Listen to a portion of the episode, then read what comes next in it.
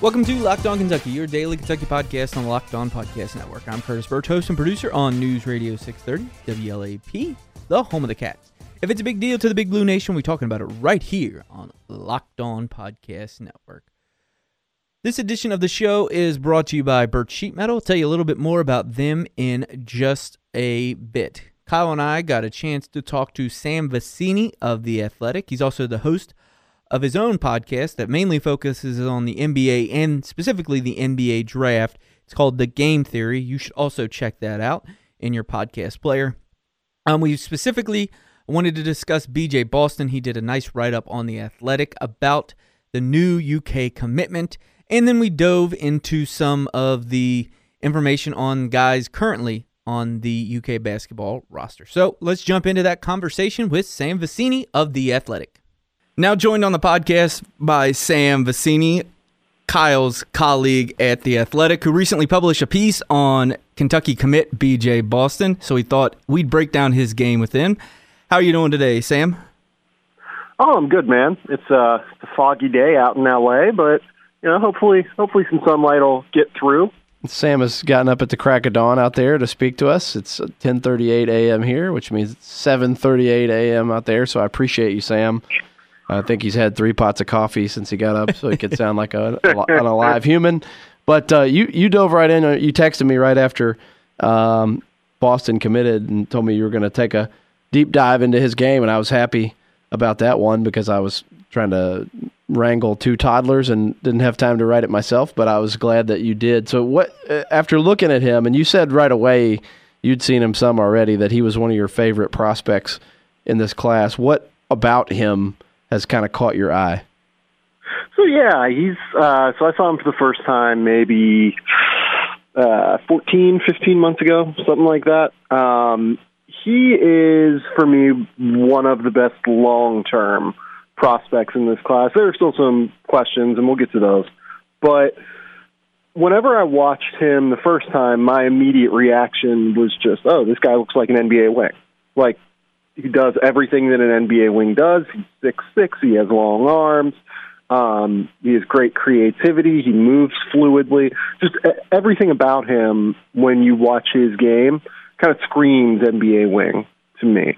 So uh, that's kind of my Im- immediate reaction. And then he ends up going to Kentucky, which, uh, you know, you talk to NBA executives around, uh, you know, the NBA around the league, I guess. There's not really a great way to phrase that, the way I started the sentence. But um, you talk to NBA executives, and they, they are fans of guys who end up at Kentucky because they know that uh, they're going to be developed and they know that they're going to be emotionally mature by the time that they uh, get to college or get to the NBA. So uh, I, I was a fan of this decision by Boston. Uh, I'm a fan of getting a chance to see him develop and grow and uh, see where his considerable talent level takes him because there really is a lot of potential here. Well, let's break down his game a little bit. Um, one thing reading through your article that really stood out to me is his kind of off-ball ability. He doesn't have the ball in his hands to create offense, and yeah. you specifically kind of mentioned his cutting, which I think a lot of guys um, growing up don't don't take full advantage of. Yeah, he's a ridiculous cutter. He is uh, just so so smart. He, he doesn't really fall asleep off the ball. He's always trying to find that way to uh, you know create a little backdoor cut toward the basket. He played with uh, Sharife Cooper in AAU. Sharife is one of the best guards in that 2020 class, obviously, and uh, you know he took full advantage of that. And whenever Sharife was driving, he knew exactly how to time his cut for whenever the help side rim protector would go up and try and stop Sharife, and Sharife is so good that he was just able to find that little uh, passing lane and hit Boston at the basket for an open layup. He shot like 70% on cuts in AAU this year because he is so good at timing that little uh, that little moment when the help side rim defender vacates the area. And you know maybe maybe it's that guy falling asleep. Maybe it's him pushing up to try and guard a ball handler. Maybe it's him having to go and close out on a weak side shooter because uh, or a strong side shooter because the weak side ended, or the strong side ends up kind of breaking down. Uh, you know, he's so good at just timing that little cut that uh, I think this is something that uh, John Calipari and the rest of that coaching staff is really, really going to enjoy. We'll be talking to you, I'm sure, a lot more about what's next for Kentucky because I think Boston is potentially the first domino in what will be a really good class for Kentucky. Yeah. Um, you and you and I both kind of think that it's shaping up that way, like without like because like I, I don't live in that recruiting world, but like you kind of hear things, you know. Yeah. Um, and it does seem like that's going to be the way this is going to go this year. That's going to be a really strong one. Yeah, yeah, I think they're going to load up, but you know they've already got a bunch of new guys on campus this year, and those guys I know you've spent a lot of time already looking at and we'll spend this whole next year looking at uh, the freshman class in college basketball. Um, to you, um, well, well, let's start with Ty. I was going to say who stands out the most. I assume it's Tyrese Maxey. So we'll start with him and then talk about some of the other guys. What? How much have you seen of Tyrese Maxey? Um, what do you like? What do you not like about his game? Yeah, I've seen him a lot. Um, multiple camps, multiple um, you know exhibition settings like McDonald's and Hoop Summit, uh, multiple AAU events. Like I've watched a lot of tape on him. Uh, I am a huge fan of Tyrese Maxey uh, because he is definitely more of a scoring guard than like a true point guard. I, I would not say that he is, um, you know, some incredible distributor or anything, but he is just such a polished scorer. Uh, he's really, really improved the jump shot. I remember he used to bring the jump shot like kind of to the side of his head whenever I first saw him maybe two years ago. And now it's just like a fluid one motion jumper where I feel pretty good about it out to 25 feet uh, every single time. And then you throw in the fact that he grew up playing as a lead guard and has developed all the little uh, ball handling tricks that you need to be able to attack defenses. He knows how to play with a ball screen, knows how to uh, attack a closeout. He's really, really over the course of the last year, maybe even like six months or so, developed and, and taken time to develop that in between game, particularly with a lot of different floater options, a lot of different runners. Uh, just given how important those shots are, and given that you know the college basketball three point line has moved back a little bit, I think that that area has a chance to open up a little bit more. Uh, you know, while the while the move back to the international line might not seem like a huge amount of space, it actually kind of is. Uh, and I think that Maxey's going to be a really good guard capable of taking advantage of that. Because the one thing that worries me is like he's not like a crazy athlete or anything. Uh, you know, he's not going to be able to finish at the rim. But what he's done is he's augmented that ability by adding that in between runner game, uh, so he doesn't have to get all the way to the rim. So uh, yeah, I think there is genuinely a real chance he ends up as a top five pick. Uh, I, I am a huge, huge fan. Uh, I, I think I have him at like eight or nine right now on my board, something like that, maybe nine, probably right. the right call. But uh, yeah, I think that like the upside is really there. Like he is, he's awesome. This edition of the show is brought to you by Burch Sheet Metal. If you need metal roofing or siding for a residential or agricultural project, go direct to where it's made. That's Burch Sheet Metal. They've got classic rib panels cut to order with a 40 year warranty in 15 colors, plus Galvalume and economy grade with all the trim and accessories to match. You can give them a call at 859 485 1928 or check out burchsheetmetal.com. That's B U R C H sheetmetal.com. I've also got bubble insulation, permafelt, sliding door tracks, and aluminum frame rails. Burch Sheet Metal is located in Walton, Kentucky. Give them a call at 859 485 1928 or check out burchsheetmetal.com. Don't pay lumberyard prices for metal. Go direct to where it's made. That's Burch Sheet Metal. This is Locked On Kentucky, your team every day. Who is the next best as as of this moment? Who's the next best pro prospect on this Kentucky roster?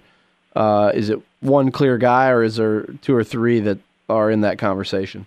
Yeah, I think that I would feel probably most confident saying probably Kahlil Whitney, if only due to upside, right? Um, you know, I'm not quite as high on Whitney as some people are, but you know, he is a guy that most teams consider to be a one and done prospect.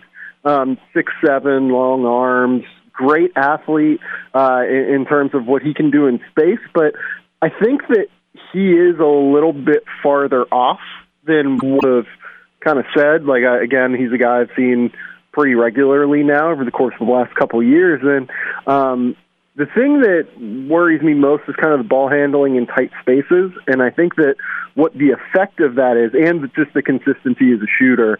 Um, you know, he has games where he can really knock down shots, and then games where it kind of uh, eludes him a little bit. Uh, it's just an overall consistency question. He's the guy in this class that I think, like, I look at and I go, oh yeah, that guy has every tool in the book to be uh, a potential top ten pick in the 2020 NBA draft, but we haven't seen it yet. Like he's the guy also that just becomes a bit too invisible from time to time.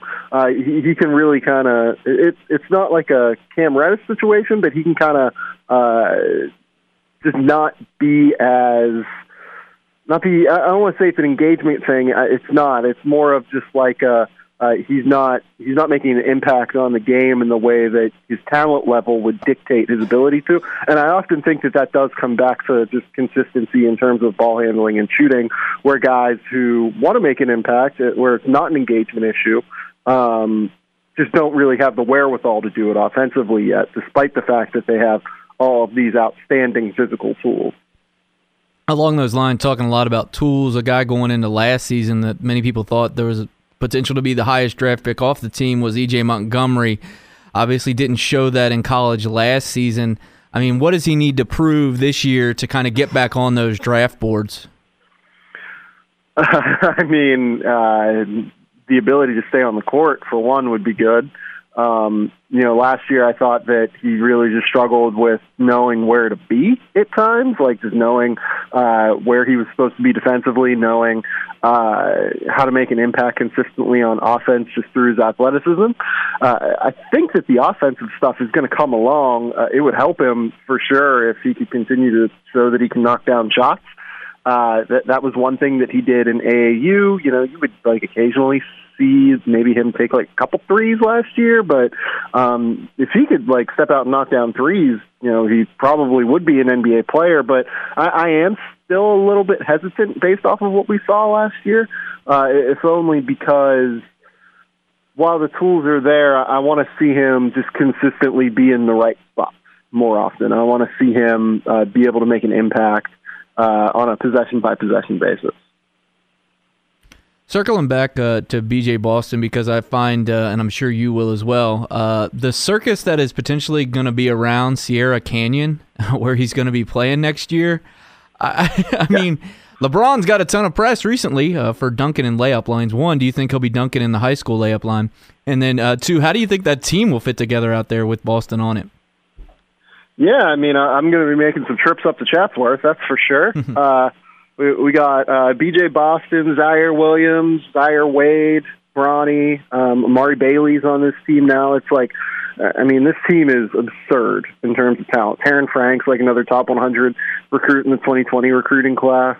Um, I, I don't really know how it's going to all function. I mean, I, I would think that that you know well, Bronny will probably play some, but like I also think Bronny is probably uh, you know, I, I don't mean this to disparage him as a prospect. He's just also like a freshman, but yeah. and he's behind like three other guards that are uh, you know, five star, four star kids in that class, like he's probably their seventh best player, which is kind of crazy to say. Uh, and Williams are definitely the two best players on the team. Uh, well, Boston's probably a little bit more polished at this stage, and I think polish can get you a little bit farther in regard to just high school basketball, right? So I, I would venture that Boston's probably going to be their best player, but we'll see. Sport of Locked On Kentucky comes to you from Manscaped, who is the number one in men's below the belt grooming. You may have seen them on Shark Tank. Manscaping offers precision engineered tools for your family jewels. Get 20% off and free shipping with the code N.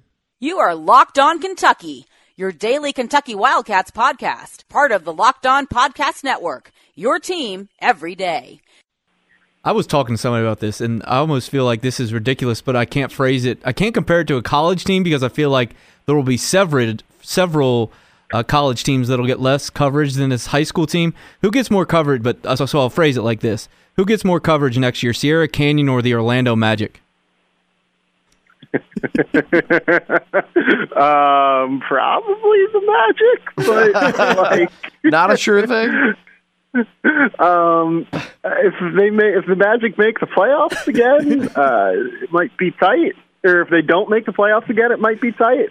Um, yeah, Sierra Canyon, in terms of like internet coverage, yeah, it's going to be insane. Like, I, I honestly can't remember a situation quite like it, just because we have Dwyane Wade's kid, LeBron James's kid, both of whom, you know, I, I told you yesterday, Kyle. Like, I actually think Zaire Wade's like kind of underrated a little bit. Yeah. Um, like I think he's like a low high major like player kind of. Um, you know, like uh trying to throw out so like Dwyane's from DePaul. So like DePaul I think is like a you know, good landing spot for him or um you know, like Fred Hoiberg, like getting him to Nebraska. I think he has an offer from Nebraska. Like th- those are the schools that I think should be calling on like Zaire Wade and he's like outside of the top three hundred in terms of recruiting rankings. So um you know, you have those two kids who are both really good in their own right, and then you have at least three other five star kids, you know, in varying classes, it's just going to be kind of a mess, I feel like, of coverage. And it's like the perfect internet age thing mm-hmm. where, you know, people who are super big fans of LeBron obviously are going to care about the kid. And LeBron is kind of not doing anything to tamp down the hype. No, he isn't. Uh, surrounding Bronny, like he's really just kind of kicking it into gear um, you know, tweeting out, uh, you know, everything that Bronny does, and you know, great proud dad moment. But um, I, I hope that that continues to work out because I, I think LeBron probably looks at it from the perspective of, oh yeah, like I got attention from the time I was 12 years old. Like it didn't really ma- didn't affect me, didn't matter. Uh, you know, I trust LeBron's parenting skills, and he's gone through it as much as anyone. Um, and should be able to you know impart the right lessons to Bronny. But every kid's different. I mean, I, I, I don't know. I, I don't feel great about it. I'll say that. Like I don't feel great about a 14 year old kid getting this kind of attention. Yeah, I mean, I think one of the wonders of of uh, of all time in sports, just uh, almost com- unbelievable, is that LeBron was so well adjusted and did handle it being covered yeah. that way and he, and and honestly, he didn't really start being covered that way until he was like 16 years old. Right. Uh, in in this way, yeah. 100%. Yeah, I mean, he wasn't, you know, he wasn't 14 years old, and there is a difference. um, right. And and and he's unique in being able to handle it. I mean, I don't think very many other people could have been covered the way LeBron was, being on the cover of Sports Illustrated as a junior in high school, um, and come out of it you know back when Sports Illustrated like really mattered. Right. Well, yeah. Um, and come out of it the way he did, and so, uh, but but he was also a transcendent talent. To have that of knowing you might not be that transcendent of a talent. Uh, now he could become that, but as of this moment, Bronny James is not a like mega elite player, but he's getting mega elite player coverage because his dad's out there as a one of the all time greatest players, going through his layup lines, putting on dunk shows, and put being a spectacle on the sidelines. Um, yeah, I, it I'm with, like I'm with goes you. to show how much bigger like LeBron is than, for instance, like Zaire or uh, Dwyane Wade, right? Like, yeah, the the amount of from Bronny to Zaire Wade is like staggering to me in a way.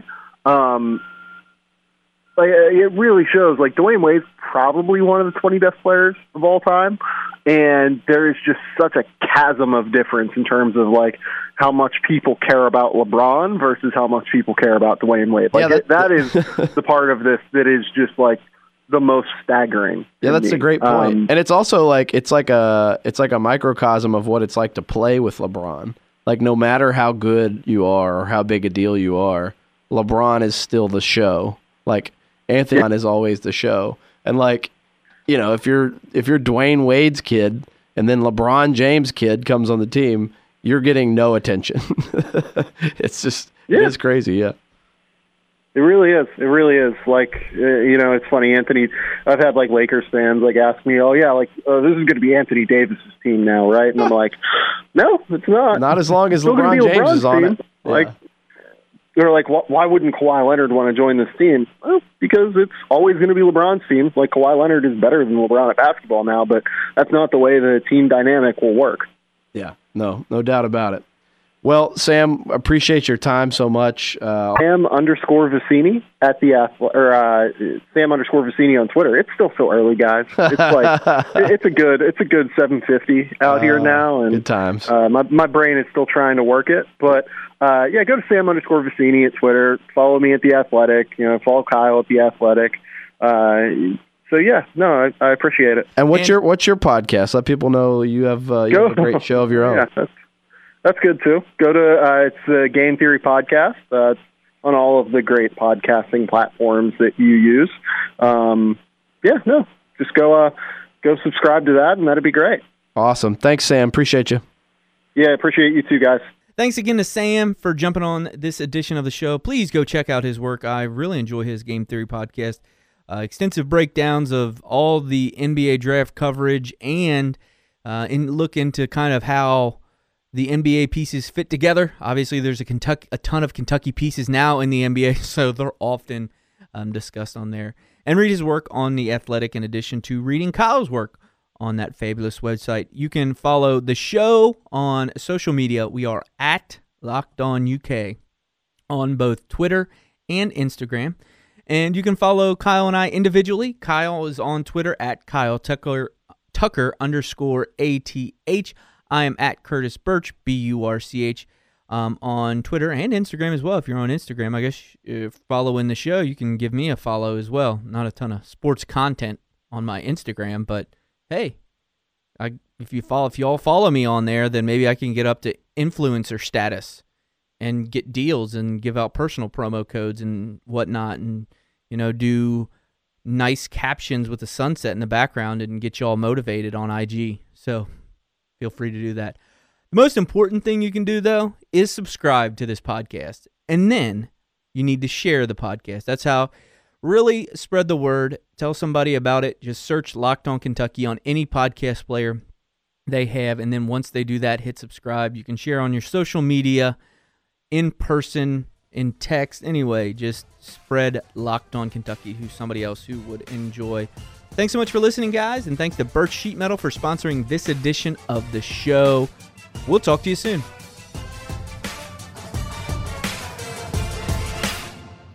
You are Locked On Kentucky, available on Apple Podcasts, Google Podcasts, or tell Alexa or Google to play podcast Locked On.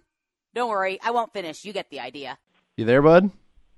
Yeah, I'm Hey. here. What's going on? Oh, that was weird. Well, we had like some weird thing with the mixing board. It was we like tried every button known to man to get it to stop buzzing, and then we oh tried- yeah. then we kept calling you, and it sounds like your voicemail says Shane.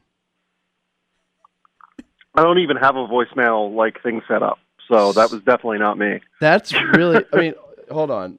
So when that was ringing through three times in a row, it rang through to a voicemail, and it would say, "Leave a voicemail for Shane." That's so weird. That's weird. really weird, right? I mean,